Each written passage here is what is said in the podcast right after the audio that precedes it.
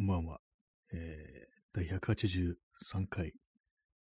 スタートです。えー本日は8月、じゃないや、3月の2日、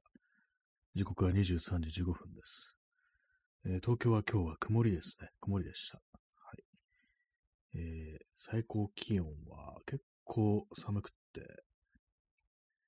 何度ぐらいですかね。11度ですね。結構寒いですね、今日。P さん、こんばんは。ありがとうございます。こんばんは。はい。というわけで、あの、タイトルがあの、フリーパレスチナの集まりとなってるんですけども、今日はあの、新宿の南口で、ね、そういう、こう、集まり、まあ、あの、講義とかデモとかいろんな、こう、表現はありますけども、集まりっていうのが、こう、一番なんか、私の中でしっくりくるかなと思って、ちょっとね、フリーパレスチナの集まりという、そういう表現をしてるんですけども、それに今日はちょっとあの行ってきました。ね、なんかあの、何時ぐらいまでやってたんですかね。まあ、途中で私は離脱したんで、何時までやったか覚えてないんですけども、4時半ぐらいまではね、あのやってましたね。そのぐらいにあの、私あの、離れたんですけども、2時から、うん、最初の予定だと4時ぐらい、2時から4時っていう感じだったらしいんですけども、まあ、その時間過ぎでもやったみたいですね。P さん、おつおつのおつです。ありがとうございます。ね、なんかあの、この、ラジオトークのね、ギフトでおつおつのおつですってやつありますよね。ありがとうございます。はい。まあ、そんな感じなんですけども、ね、あのーだいぶ長いですよね、そのパレスチナの、あの、県、県と言っていいのか、ね、まあ、人がすごい、ね、どんどんどんどん殺されているという、非常にこう、恐ろしい、痛ましい、虐殺だという、まあそういうふうに言われてるんですけども、私もまあそういうふうに思います。本当に。ね、こう、ちょっとね、調べると、本当にこう人が殺されてるという現状が、そのままあの、写真としてね、ビジュアルとして、動画として、まあこう、確認できるということで、非常にこう、恐ろしいというか、なんというか、ね、まあ、いや、本当なんかこう、子供がどんどん殺されてる。まあ、子供だけ、ね、子供が、だけじゃないんですけども、まあ、そういうような現状っていうものを、まあ、ずっと見、ては、こう、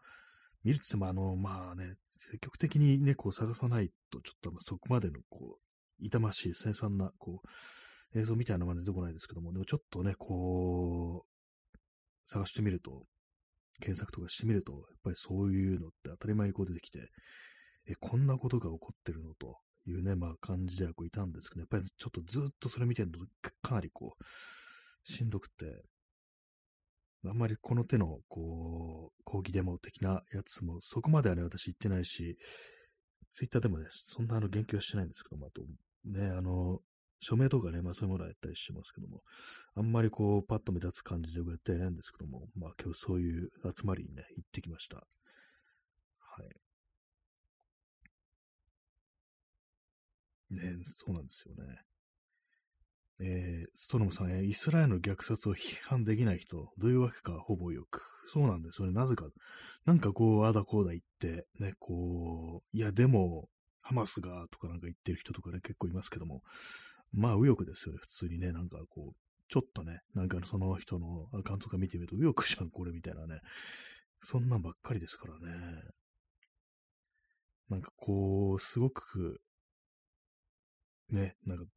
どうしようもないみたいなこう気持ちになってかなりね、きつくなってくるんですけども、まあそんなこと思いながらね、今日、まあ、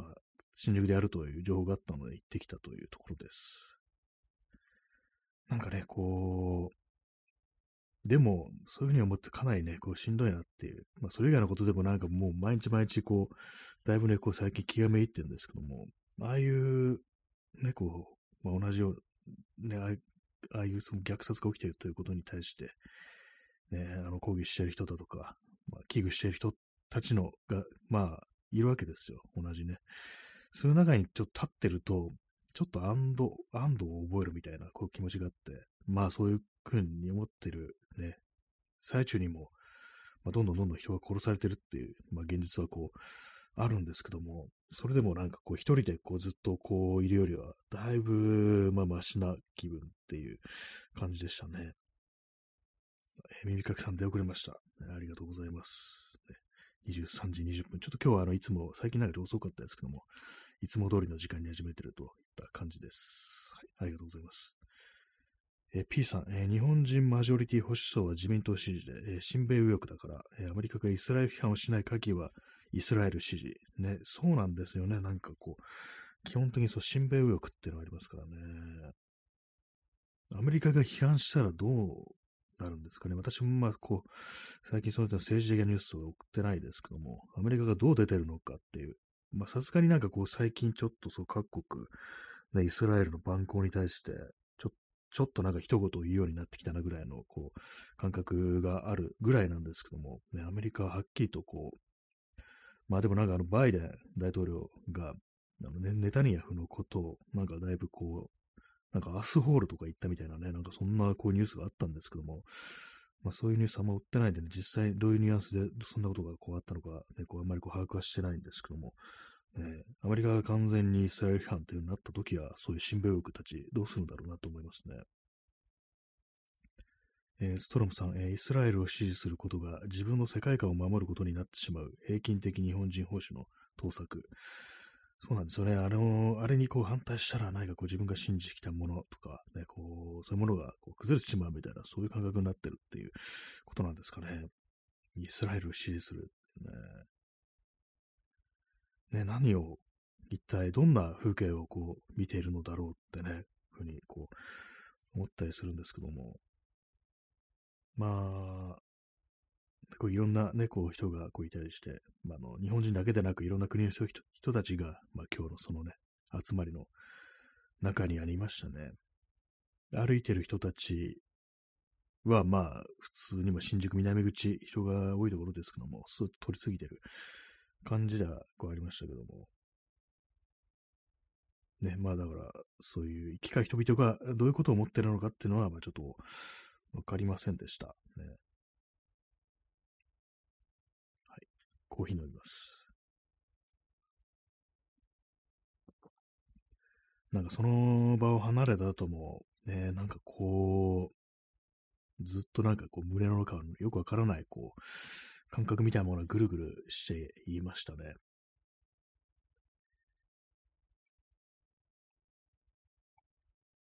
ちょっとね、前のあの、ネットのね、音楽サイトの記事で、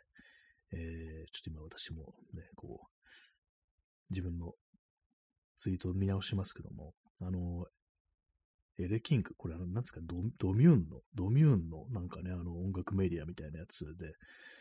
あの、小玉和文さんという人、ね、が、こ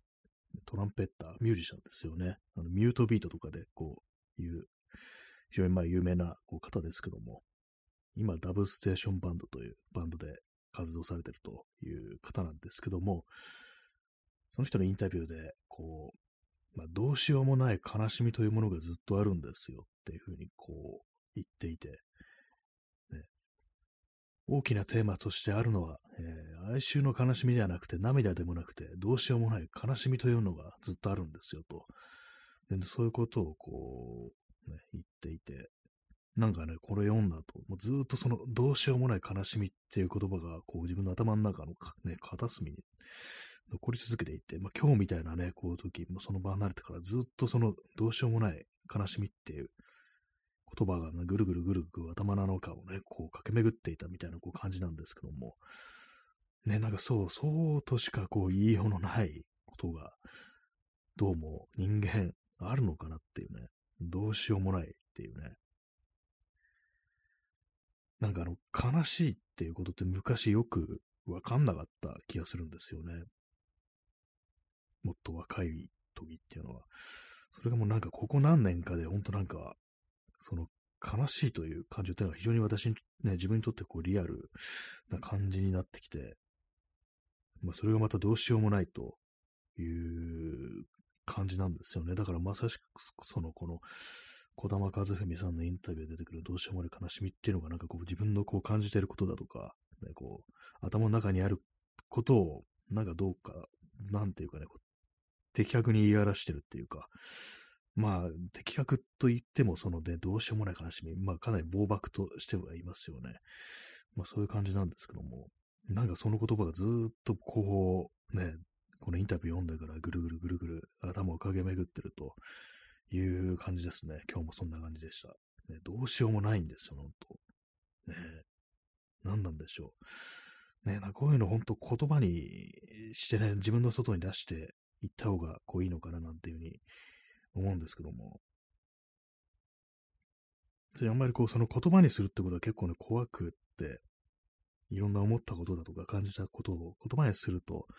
なんかそれが形を持ってしまって、それでも決定的にね、こう、拭いされないみたいな、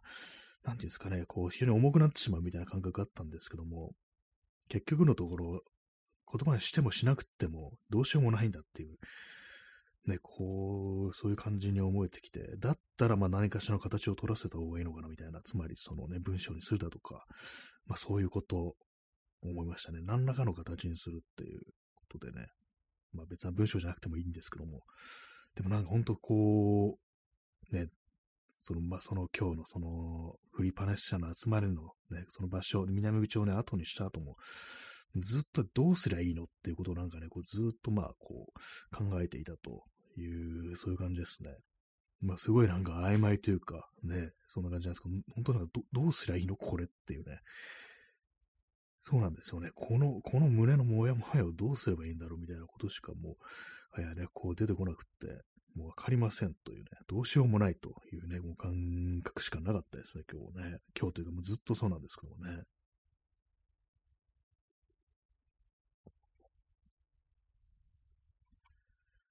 まあ今そのインタビューのね、こうページをこう開いてこういるんですけども、ね、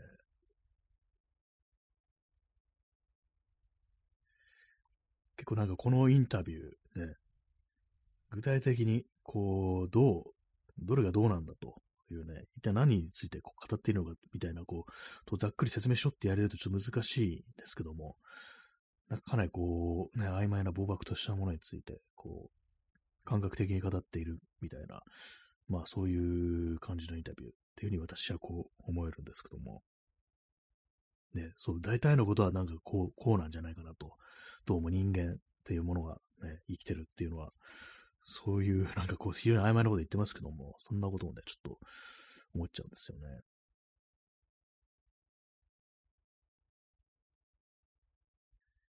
はいね、まあそういう感じ。あと、後でちょっとこのインタビュー、あの、貼っておきますので、読んでみてください。ね、まあでも世の中かなりスカッとしたこう世界観で生きてる人もね、非常にスッキリした人もいるのかもしれないですけども、私はなんかこう、ね、本当なんか言葉にできないなみたいなことがこう多くて、まあそれは自分のなんかそういう表現みたいなものが拙いからかなのかどうかわからないですけども、ね、ななんか、なんか言いたいんだけど言えないんだけどどうしようっていうことがこう、すごく多いですね。それが年を重ねるにつれてどんどん増えていってる気がします。コーヒー飲みます。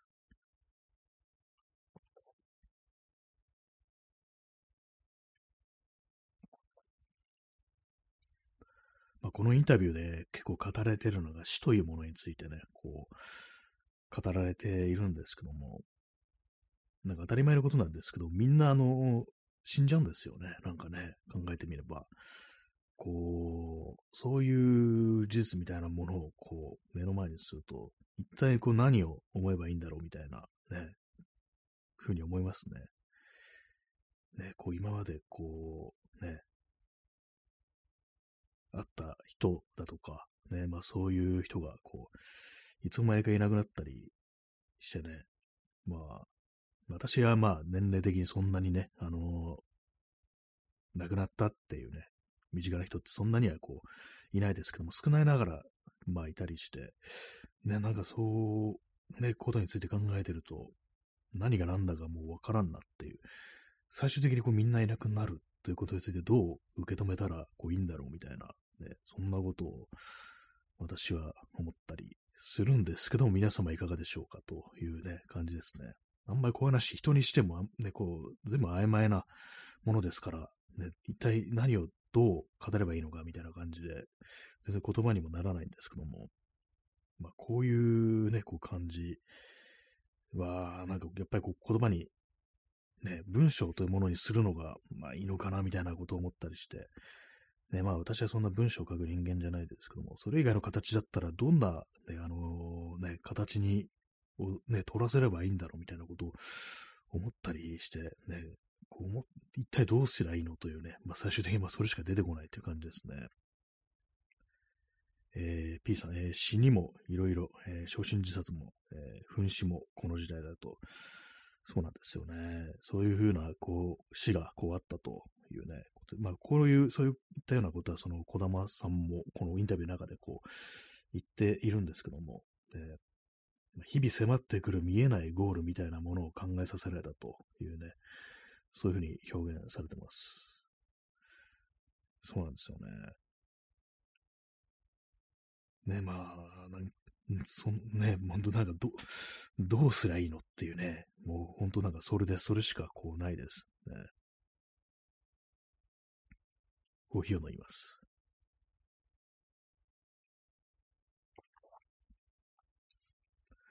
まあそう、自分がね、こう感じたり考えたり、ね、こうある、してるもの、もやもやっとしたものを、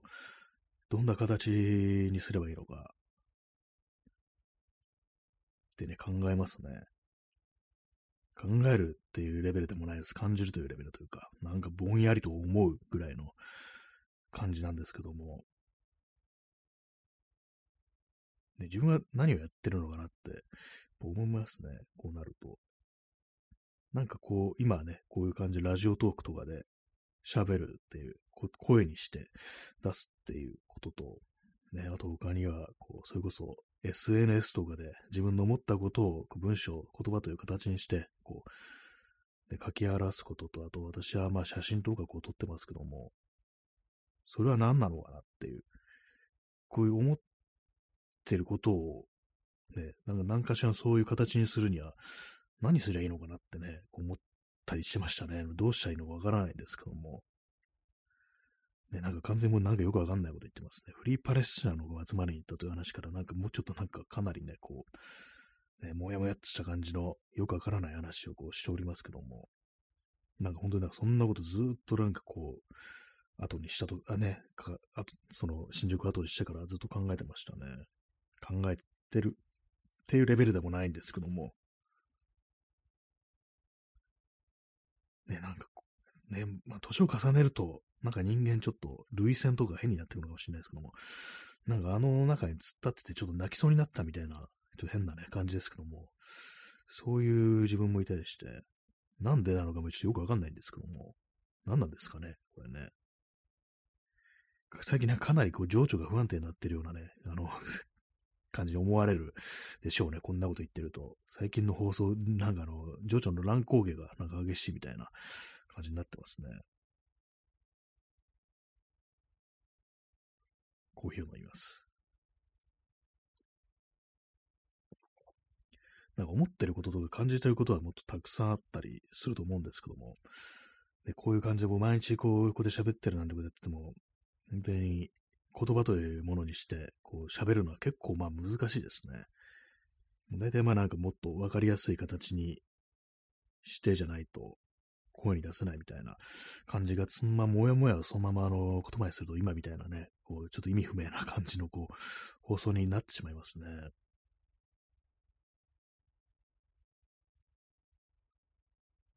何なんでしょうか。ね、ほんとこう、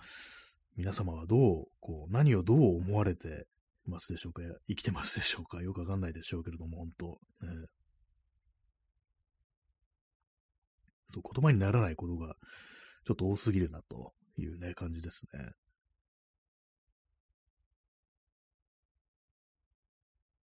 かなりね、こう、どうかしてる放送をね、お送りしております。フリーパレスチナ。ね、まあ結構ね、なんかいろんなところでこうやってるみたいですけども、スタンディングっていう形で、こう、まあ、プラカードとか持ってね、立ってるっていうのことがあったりとか、あと今日みたいに新宿で、こう割とね、こう大人数でこう立ってるっていうのもあったりしますね。インスタントコーヒーを飲みます。最近あの、あれですね。認知行動療法アプリっていうものを使ってて、それでまあ、あの、自分の持ってることとか、そういうのをね、こう書いていくっていう、まあ、作業がこうあったりするんですけども、まあ、そういうのをやってると、だんだんだんだんこう、思ってることを言葉にして文章にして書くってことに対して、こう、今は抵抗感あったんですけども、それが若干なんかハードル下がってくるような、こう、感じなんですけども、やっぱ必要なのかもしれないですね。なんかね、そういう人間。まあ、ただ具体的に、ね、こう、風何が言いたいのかわからない感じになりそうですけども、ね、まあ、前もね、私こう言いましたけど、この放送結構何度か出てくる、あの、ティモ・オブライエンっていう作家の、ね、本当の戦争の話をしようっていう短編小説集。ね、これはまあ、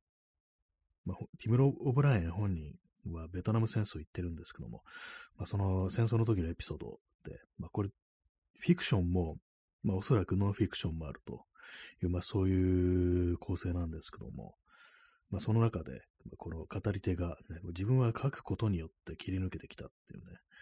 それがなかったらね、あの、本当どうなってたかわからないっていう、まあ、その中にはその戦争から帰ってきて、あの自ら命を絶つっていう、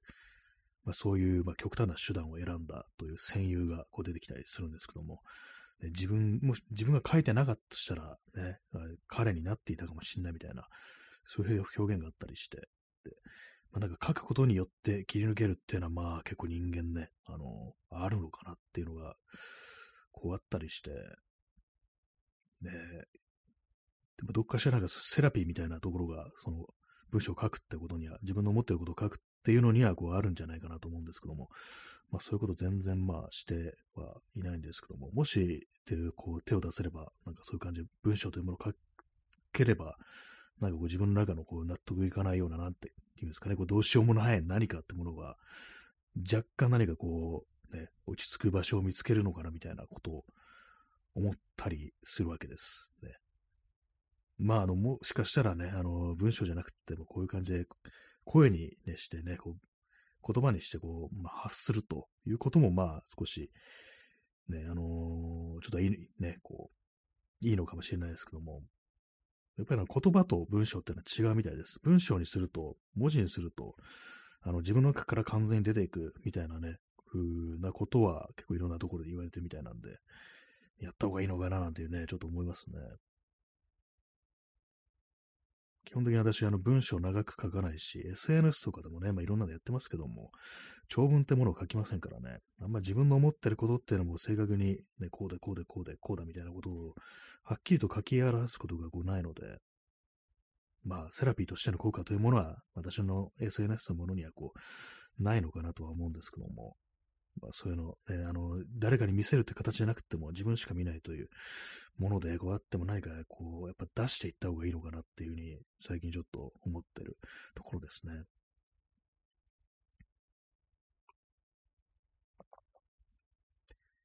えー、23時39分ですね。3月の2日です。明日3月の3日で、ひな祭りですかね。ひな祭りなんですよね。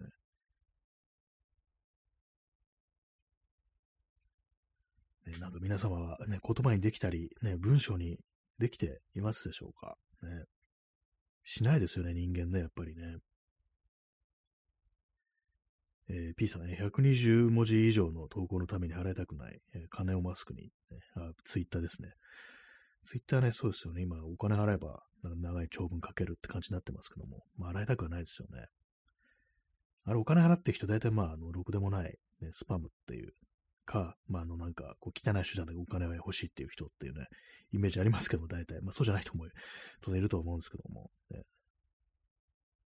どこかで、こう、何かそういう文章みたいなもの。で、まあ、誰も読まなくても、自分の外に出すという意味で、ね、こう書いていくっていうの、大事なのかなと思いますね。そう、恥ずかしくて、こう、文章が書けないみたいな、ね、感じのところあるんで、ね、そういうものを乗り越えて、まあ、誰にも見せなくてもいいんですけどもね、見せなかったとしても、誰にも見せないような文章だとしても、私はなんかこう、そういうふうに言葉にするのが、文章というものにするのが怖いみたいなこう感覚があって、全然こうやってなかったんですけども、最近そういう何かね、こうハードルみたいなものって乗り越えた方が、おそらく自分も楽になるみたいな、そんなこう実感みたいなものを、ね、こう得始めてるというところですね。全然ね、こう、思ってても言えないことって、すごく多いですからね。皆さんも本当思ったこと、感じたこと、そのままこう出してますでしょうか？私も全然、全然ね、言わないですね、基本的にね。こんなあの、ベラベラベラベラ、あの、ツイッターとか、まあ、ラジオトークとかで喋ってますけども、本当の気持ちみたいなことって、全然、外に出してないですね、正直。コーヒー飲みます。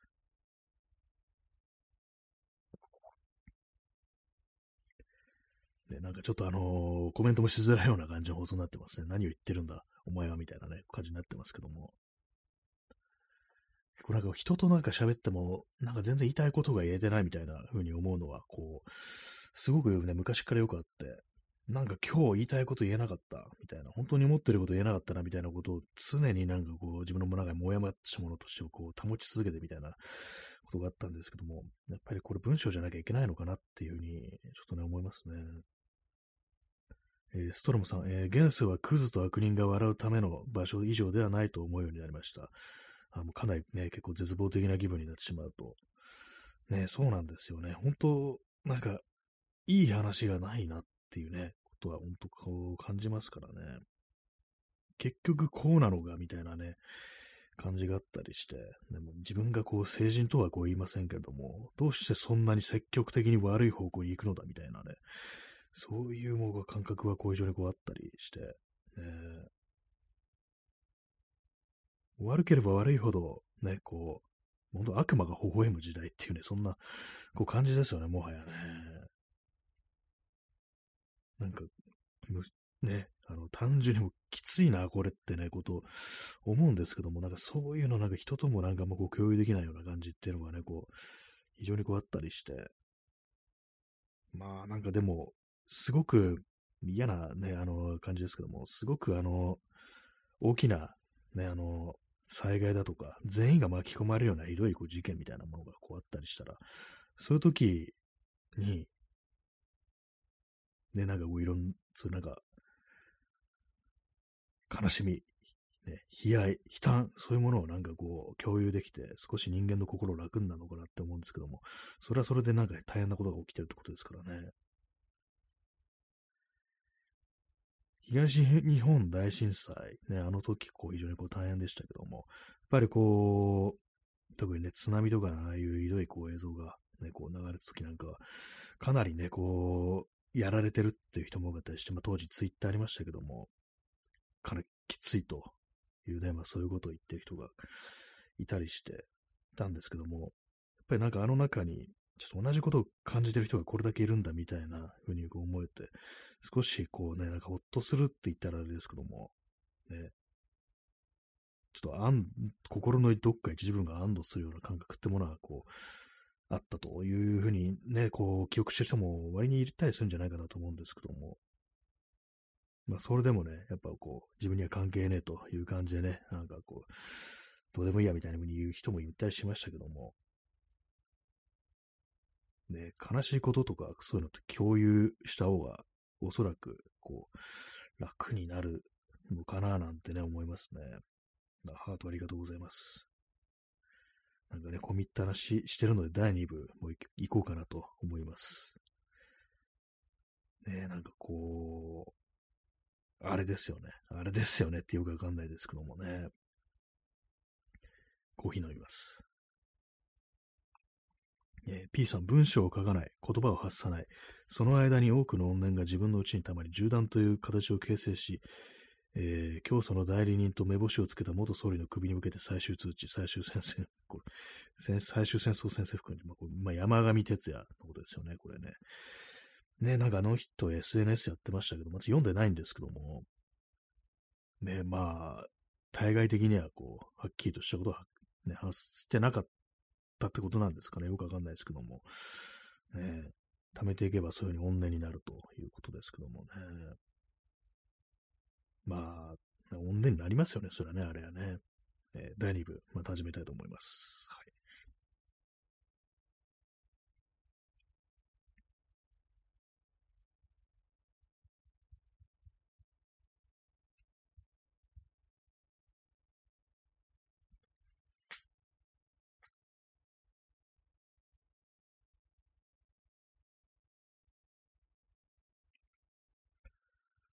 えー、第2部、ね、開始しました。えー、耳かきさんお疲れ様ありがとうございます。お茶いただきました。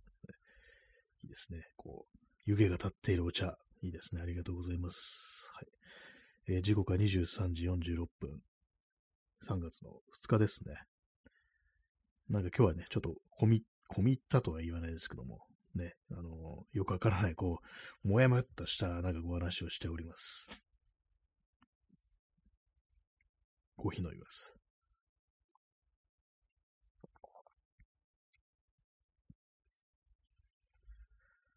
で、まあそう、自分の思ってること、感じてるものをなんかこう、外に出すっていうのは一体どうすればいいのかっていうね。まあでも、詰まるとこそれなんだよなってこと思いました。なんかいろいろ表現とか、ね、まあそういうものをするとき、人間というものは、その技術的な考説だとか、ね、こう、うまく立ち回るだとか、まあそういうことに対して、こう、ね、あのー、思考が行きがちですけども、あの根本にあるのは自分の思っていることを感じているものを、いかに、ね、こう、形にして外に出すかということだと思うんで、まあ、詰まるとこそれだよなってね、やっぱ思いますね。最近なんかこうカメラとか買い替えたけども、写真というものをなんか全然あんま撮る気になってないっていうのがあったりして、でもなんかこういろんな人がこういますよね。そう、写真を撮やってなんか表現としてやってますみたいな人とかいるんですけども、いろんな人がなんかこうそういうのやってるのを見るたびに自分はなんかこう全然こう言いたいことも、こうね、この写真という形で表したいことも全然ないし、なんかすごくこう、ね、情けないなみたいな、こう、情けないとまではいかないですけども、どうもこの仲間に入れてもらってない仲間忘れだなみたいな、なんかそういう感じっていうのは結構感じてたりしたんですけども、まあ別にそれに対して答えも出てないんですけどもね、まあ何かしらやっぱこう、なんかの形を取らせるというのが、まあ、こう、ありうべき姿なのかなと思うんですけど、まあどうしたらいいのかわからないです。ね、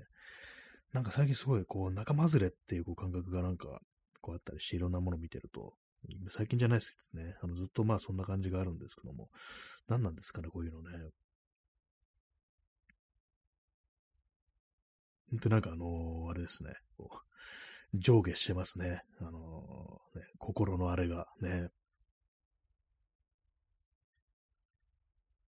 今日は夢見たんですよね。あのー、犬が出てくる夢を見て。で、まあ、あ、昔飼ってた犬だってその夢の中で私思ってるんですけども、どうも違うと。いや、知らんって感じになって起きてから、いや、あの犬を飼ったことはないぞと思って、ね。で、まあ、夢の中で私はその、あ、そうだ、こんな犬飼ってたって思って、こんな犬ですか、まあ、その夢の中に名前とかがあるんですけども、そうだ、飼ってたのにどうしてわ、ね、忘れちゃったんだろう、なん、なんてこう、自分白状なんだって、死んだら忘れちゃったのか、みたいな感じのね、ことを私はその夢の中で思ったんですけども、なんか起きてからもね、なんかその、なんかこう、なんか悲しい感じっていうのがね、こう、後を尾を引いていて、なんかね、こう、やられてしまいましたね。えー、白と茶色の犬でした。ね、垂れ耳だったかもしれないです。でもね、なんか、今日ね、今日じゃない、さっきね、ちょっとその犬、もしかしたら心当たりがあるんじゃないかなと思ったんですよ。あのー、親戚の犬で、親戚のところにね、こう、いたわけじゃないんですよ。迷い込んできたみたいな犬。で、非常にまあ、短い間だけいた、一日だけいた犬みたいな、そん、それじゃないかなって、こう、思ってて。まあ、ノラでしょうね。野良か捨てられたかっていう、まあそういう犬だと思うんですけども。で、まあ、飼わなかったわけですよね。まあそういうことですよ。何年かしらその、引き取らなかったということに対する罪悪感みたいなもの、まあ自分知じゃないですけども、そういうものがなんか自分の中にこう、ね、意識しないレベルでこう残ってて、それがね、なんかこう、急に出てきたのかなって思いました。昨日だったか一昨日だったか、あのー、ギフトで、あの、ラジオトークのギフトで、お帰りっていうね、犬が、垂れ耳の犬がお帰りって言ってるギフトをいただいたっていうのがありましたけども、その時私、あの、垂れ耳の犬を飼ったことはないですねっていうふうに言ったんですけども、あの犬、垂れ、耳垂れてたんですよね。そういう、そういうなんかこうやりとりした、やりとりして、その私の潜在意識のこう中に隠れていた、昔見たあの犬がなんか急になんか夢の中に出てきたのかなって、ちょっとね、思いました。ね、本当まあ子供の頃のね、話ですけども、本当小小学生かな、あの時、ね、そんなことがあったんですよ。まあね、田舎でしたからね、その親戚の家。まあ、野良とかね、普通にいましたからね。親戚の家でもその犬飼ってたんですけども、普通になんかあの、自分、セルフで散歩に行ってましたからね。そういうのもあったりして、まあ、んまなんかそのね、感じですけど、ただなんかその犬、雑種って感じじゃなかったんで、割となんか綺麗な犬だったんで、捨てられたのかもしれないなって、ね、ちょっと思ってたんですけども。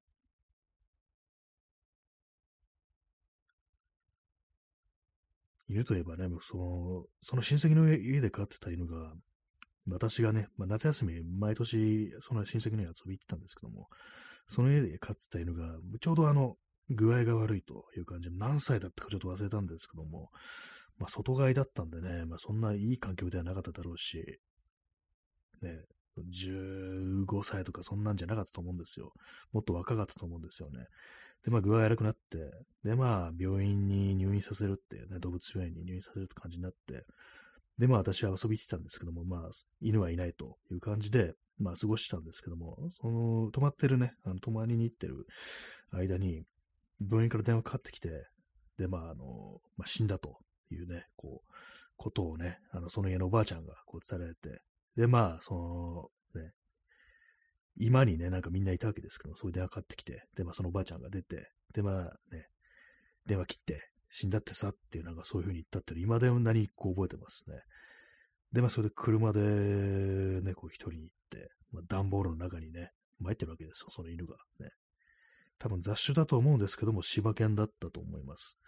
で、まあ、花とかね、まあ、そういうのをこう、中にこう入れて、うん、多分庭にね、埋めたと思うんですよ。田舎ですからね、結構広い畑もあって、まあ、農業もやってたんで、で、それで、こう埋めたっっていう記憶がうっすらこう、私にこうあったりして、それが私がなんかこう、その、飼ってる動物ってものが死ぬっていうのを初めて見たっていうね、出来事ですね、あれがね。未だになんかちょっと覚えてますね、その感じ。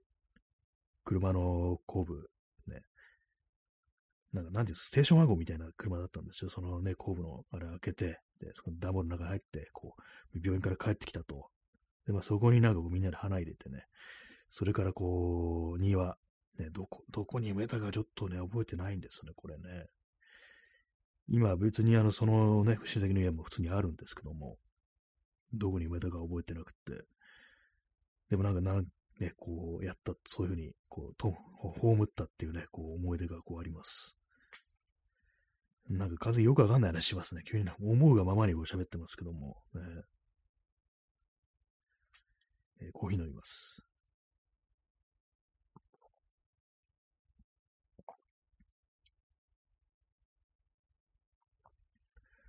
ね、昔はなんかほんとこう、動物、ね、すぐ死んじゃってましたね。他に何ですかね。結構その家ずっと犬飼ってて、まあ行くたびね、こう、まあ、前の犬がこうね、死んじゃったりして、後でもまあその次に再びこう飼われるなんて感じだったんですけども、やっぱなんかこう、まあ毎年夏になって、でまあちょっとね、私もこう大きくなってくると、そんな毎年行くって感じじゃなくなって、やっぱり、それからなんかこう、あんまりこのその家でね、こう、犬を見とるたなんて話はあんまこう聞かなくなったんですけども、今はどうなの？今はいないのかな？今はいないと思います。ね、台所のこう裏の方にこう犬小屋があってね、やっぱ基本、そう、外飼いだったんですよね。犬犬の話でした。ねそうですね。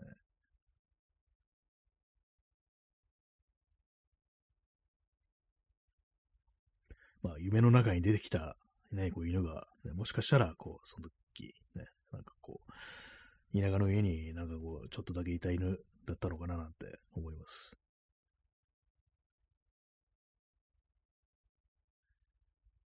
はい。ね、他に何でしょうか？他に何か話はありますでしょうか？って感じですけどもね。こういう話もなんかあれですね、こう文章にしてこう書いたらいいのかなと思います。村上春樹のね、あのエッセイで、猫を捨てるっていうね、こう話があるんですけども、本があるんですけども、それはね、やっぱりこう、子供の頃、村上春樹は子供の頃家に猫がいて、で、まあ、捨てに行ったというね、いう、それ捨てに行くって話なんですけども、で、海までね、捨てに行くわけですね。まあ、昔はなんかほんと結構、野良猫なんかこう、たくさんいたもんですから、捨てるってことがあんまこう、罪悪感とか持つようなものではなかったらしいんですよね。確かね、こう、バイクだったか車だったかで海まで行って、こう、ね、まあ、少年、村上春樹少年が、こう、まあ、段ボールの中からね、猫をこう離して、こう、で、まあ、お前、ね、かわいそうだけど、ここで生きていけよ、みたいな感じで、まあ、家に帰るわけですよ、お父さんと二人で。帰ったら、なぜかその猫の方が先に帰宅してたっていうのが、そういう、まあちょっと、ね、面白い話といえば面白い話なんですけども。で、結局、まああの、ずっと勝ったっていうね、ことらしいですね。バイクで帰った人間より早く、ね、家に帰る猫。で、一体どのようなこう手段をね、使ったのか、ね、近道みたいなものが、ね、あるんですかね。道路じゃなくって、こう、だーっとまっすぐ行けば、家までね、もう、マッハでつけるみたいな、そういう感じだったんですかね。人ね、もう捨てたけども先に帰ってたっていう、まあそういうエピソードの話があるんですけども。ね、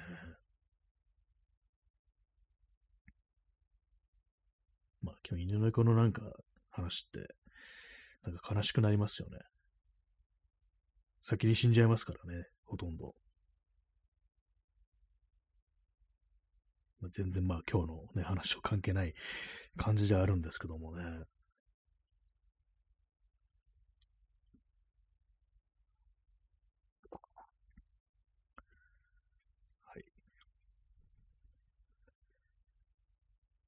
でもなんかそういう感じでこう、なんかね、あのー、別れとか、そういうものっていうのはまあ当然悲しいわけなんで、まあ悲しみですよね。それこそどうしようもない悲しみだっていうことはこう思ったりするんですけども、まあそういうようなことを一切こう体験せず、こう生きていると人もいるわけですね。で、まあそういう人とこう、ね、こう話してたりすると、やっぱりちょっと感覚のズレみたいなものとか、こっちを持ってることとちょっと違うっていうのがあったりして、どうしてこっちはね、こんなにことこと心を痛めてることに、この人はなんか軽々しく扱うんだよ、扱うんだろうみたいな風に思うことが、まああったりするわけなんですけども、やっぱなんか結構あれですね、悲しいことがないと人間はなんかちょっとあのあれなのかなっていうね、あれなのかなって言ったらあれですけども、なんかこう、ちょっと言い、ね、あんまこう言いたくないことですけども、人として成熟できないのかなみたいなことはたまに思ったりします。ね、でもなんかそうない、なくても、なくても想像力とか、まあそういうものでね、こう、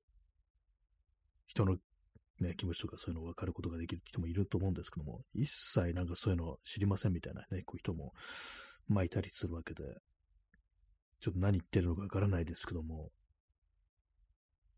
ね、なんか、ね、そういう人と喋るとすごい疲れますね。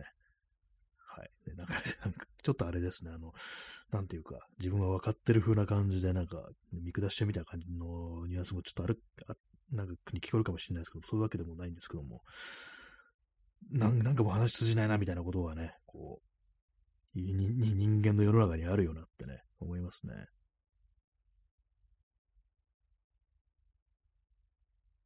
ね、ななんなんなんでこれがわからんってね、なんかちょっと思ったりしますね。なんでこれがわからんってあれですよね。ガンダムのシャアのセリフですよね。なんかたまに私思い出すんですよね、あれね。なんでこれがわからんって言いながら、なんか泣くシーンが、シャアがあるんですけども、ふっとなんか思い出すときあります。いきなり謎にアニメの話をぶっ込んでくんじゃないって感じですけどもね。えー、コーヒー飲みます。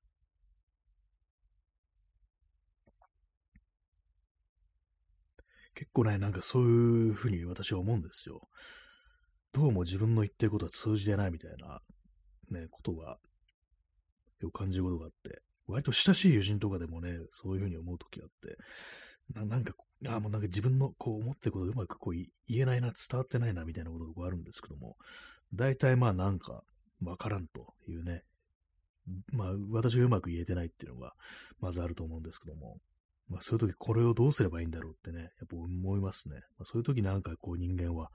こう表現というものをするのかなとこう思うんですけども、まあ、思ってることになんかね、こう形にするときに、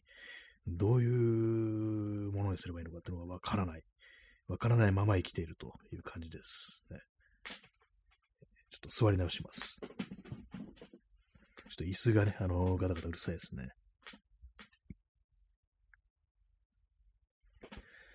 そうなんですよね。こうなんかもう何をどう言えばいいのかわからないっていうことを、まあ、この児玉和文さんのどうしようもない悲しみっていうのが、こう、うまく言い表してくれたようなね、感じがすると、まあ、そうとしか言いようがないというね、まあそういうことですね。えー、時刻は0時1分で、3月の、ね、3日ですね。ひな祭りってことですけども、まああんま関係はないですよね。まあお子さんいらっしゃる方はね、娘さんいらっしゃる方はまあ、ひな祭りかってね、女の子の祭りですからね。あれかもしれないですけど、私はまあこう、ね、特に、特に何があるというわけではないです。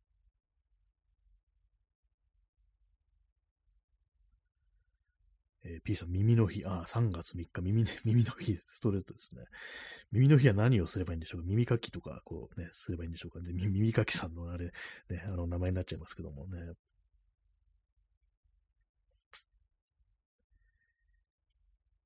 耳かき、私はあの、金属のね、こう耳かきのを使ってます。たまに綿棒もね、使うときありますね。綿棒ってなんかあの、ね、耳垢を奥の方に押し込んじゃうから、あんま良くないみたいな話もありますけど、どうなんですかね。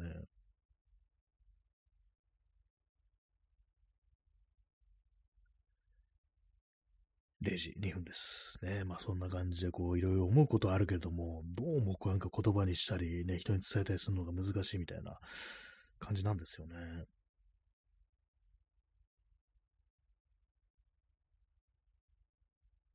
なんかこう、あれですね。まあ、あの、私は一応カメラ持って写真撮るなんてことをしたりしててね。こう、まあ、人様にね、ご紹介いただくときに、写真家っていうふうにこう言ってくださる、ね、方もいるんですけども、なんかこう、果たしてどうなのかっていうことを思ったりして、全然こう熱心にやれてないし、ね、こう、はっきりとした形にして、ね、こう表現をしてるというわけではないんで、なんかこう、ちょっとね、いいのかなみたいなことを思ったりすることがこうあるんですけども、こういうような今言った話しようなことを、ね、なんか写真というものを撮るというものにこう、託すにはどうしたらいいのかわからないまま生きているという感じです。生きているって言ったらあれですけども。ね全どうしたらいいんですかね、こういうのね。えー、P さんね、ひな飾りの代理っていう言葉を見て、これ天皇かと思い。あ、あの、あれですね、上にね、一番上にね、お代理様とか言って、こ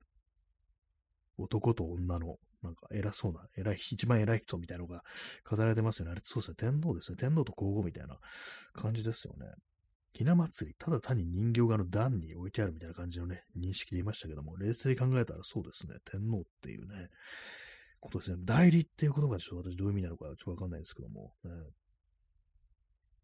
え P さん、緑、緑の話してないし、市民を食ってもないので、美化が過ぎるなと。ね、そうです、白いですよね。真っ白い話してますよね、ひな人形ってね。人食い、ね。口にちょっと、口元にちょっと血がついてたりみたいなね。ちょっと怖い話ですね、これね。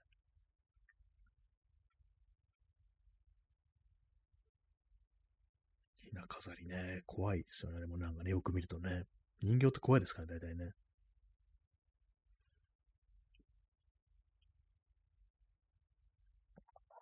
え、コーヒーを飲み干しました。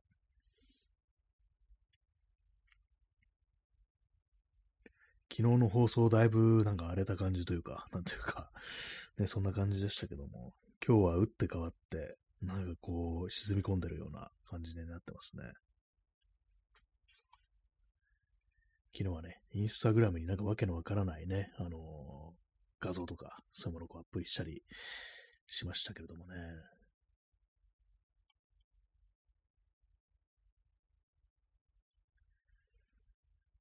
は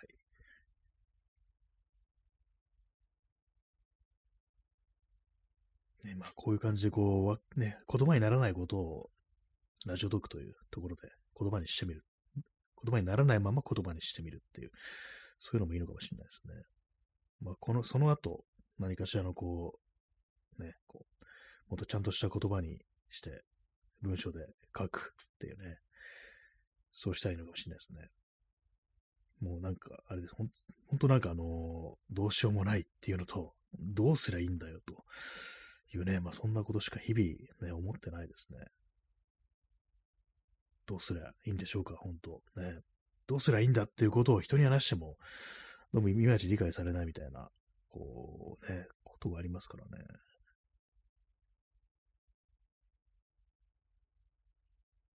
皆さんもそういうふうに思ってるんじゃないですかというね、思うんですけども、ね、みんなどうしようもないとか、どうすりゃいいんだっていう、そういうことを、なんかもっと言葉にしてほしいっていうふうに私はこう、思ったりします。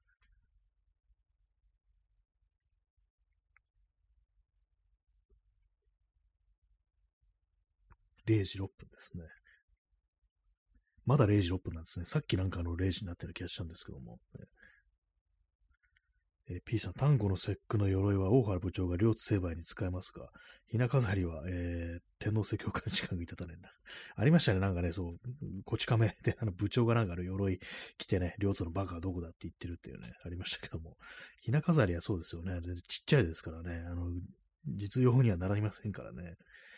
天皇政教官。ね、あれ何なんですかねよくわかんなくなってきましたね。考えてみるとね。なんであんなお人形を飾るんだろうっていうね、感じありますけどもね。明かりをつけましょう、ぼんぼりにっていうね、ひな祭りの歌ありますけどもね。今日は楽しいひな祭りってね、まあ楽しいイメージないんですけどもね、そんなね、割となんか厳かなこう感じありますけども、ね。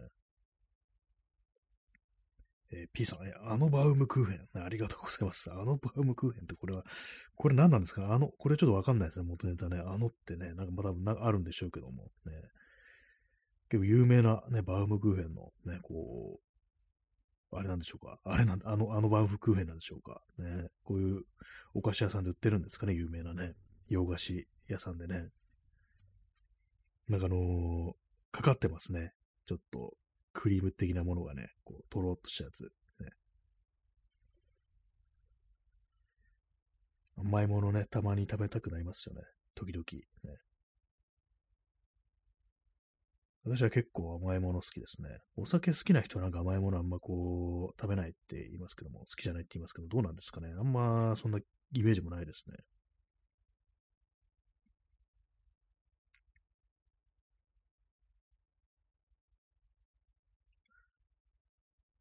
はい、そんな感じでな、あと7分ほど残っておりますけども、だいぶね、今日わけのわかんない話なんでね、感じしてね、言葉にならないことを無理やり言葉にしてるんで、かなりだいぶね、意味不明な感じになってます。え、P さんね、甘いお酒が好きです。カルアミルクとか。ああ、私カルアミルク飲んだことあるかどうかちょっとわかんないです。飲んだことないかもしれないですね。甘い、甘いっていうのはなんか聞きますよね。ね、なんかお酒って言ったらなんかそのね、こう、甘さというものとは正反対みたいなね、の存在であるみたいなこと言われますけど、別に甘いお酒もありますからね、あれでもいいんですよね。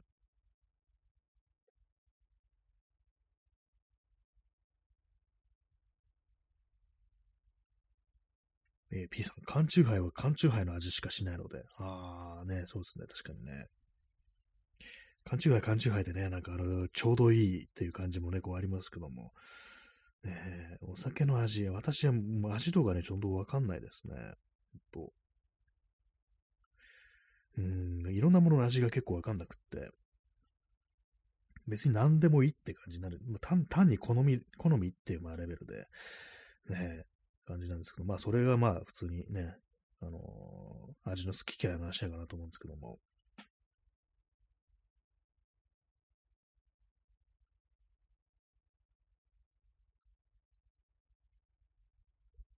ね、甘いお酒、ね。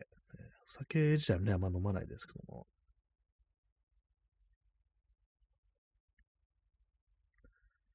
ね、ほんと、一人でスーパーとか行くと、たまにお酒買おうかなって思う時あるんですけども、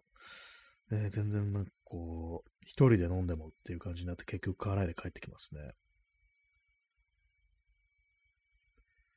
ね、飲酒、名手ってものは一体何なのかって思ったりして、まあなんかこう、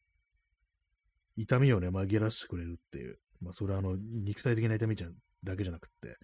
それこそ心の痛みみたいなものをね、あの少し和らげてくれるみたいな、そういう作用もありますけども、ねえ、なんか私基本的にまあそう結構ダウナーな感じになって、しんどいなって思った時でもお酒は飲まないんですけども、まあ単に習慣になってないからっていうね、まあそれだけだと思うんですけども、ねそう、ああいう感じでこう、ね、こう、あの、あれですよ、前も言いましたけども、キリンジっっていうね、バンドの曲で、ね、悪い習慣という曲があるんですけども、それはね、なんかあの、結構アルコール依存っぽいこう内容のね、人物の歌詞っていう感じなんですけども、ね、孤独を薄める酒が見つからないっていうね、歌詞がありますね。孤独を薄めるっていうのがなんか結構ね、あのー、聞いてますよね。なくすわけではない。ね、麻痺させるってわけでもない。薄めるっていうね、まあお酒だけって、お酒だけあって、ね、こう薄めるという表現非常にしっくりくる気がするんですけども、ね、そうそうお酒で何かそういう感じで、こう、少し自分の中の、こうね、心を少し麻痺させるみたいなのって薄めるっていう感じが、こう、すごくしっくりくるような気がします。ね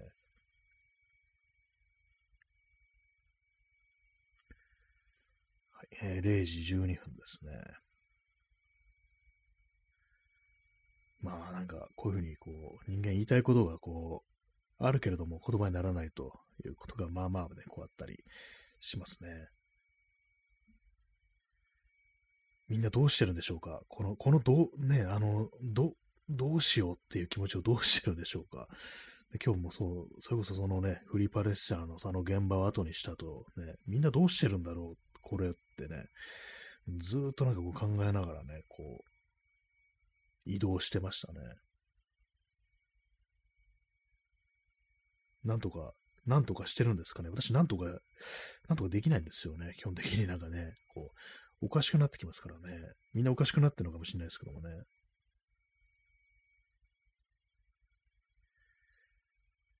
ね、そう、そう、本当のどうしようもないというね、こう感じですけどもね。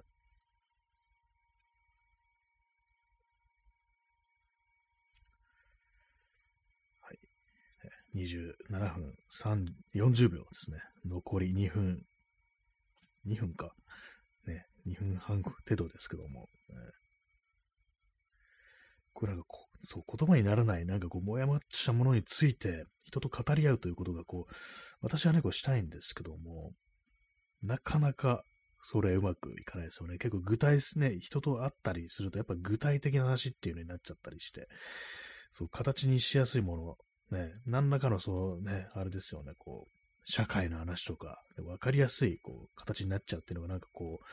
非常に私の中ではね、こう、なん、なんて言うんでしょう、こういうの、ね、もやもやするようなところが残ったりするんですけども、難しいですよね、こういうのね。もう言ってる方もね、言われてる方も、話してる方も話されてる方も、一体どのようなこうリアクション取ればいいのか、どういうふうにこうまた語ればいいのかってことがわかんなくなるようなね、こう、感じなんですけども、えー、難しいですね。それこそカウンセラーの出番かみたいな感じですけどもね、プロ、専門家に任せるみたいなね、こう、感じになっちゃいますね。でも話さないと、すっきりしないですからね。話してもすっきりしないという可能性ありますけども、えー、何かしらのそう形を、自分の中でもやもやしてるもの、考えてるも、ね、こと感じてることを、やっぱ何かの形で表に出せないといけないな、なんてことはなんか今日改めてこう思いましたね。はい。まあそんな感じで、えー、ちょっとよくわからない話を1時間もしてますね。えー、P さん、えー、ジンの出版、そして本屋に勝手に平積みの本の家に置いてくる。そうですね、そう、ジン、そう、ジン忘れてました。そういうものがありましたね。そういう形でまあ言葉にするっていうのはね、確かにありですね。まあ、そうですね。ジンならね、もう完全に全員に見せるって感じじゃなくて、ジンというかちょっとこじんまりした、ね、ちょっと特定の人に向けたみたいな感じのこと、ね、そういう時にジンのためにジンはあるのかなと思いますね。え P さん、レモンを投げ込むようにね、かじり元白ですね。そういう感じでね、なんかやるのが、こう、いいのかもしれないというね、もう感じですね。はい。まあ、そんな感じでね、本日もご清聴ありがとうございました。よくわかんならしいね、1時間もお付き合いいただき、誠にありがとうございます。それでは、さようなら。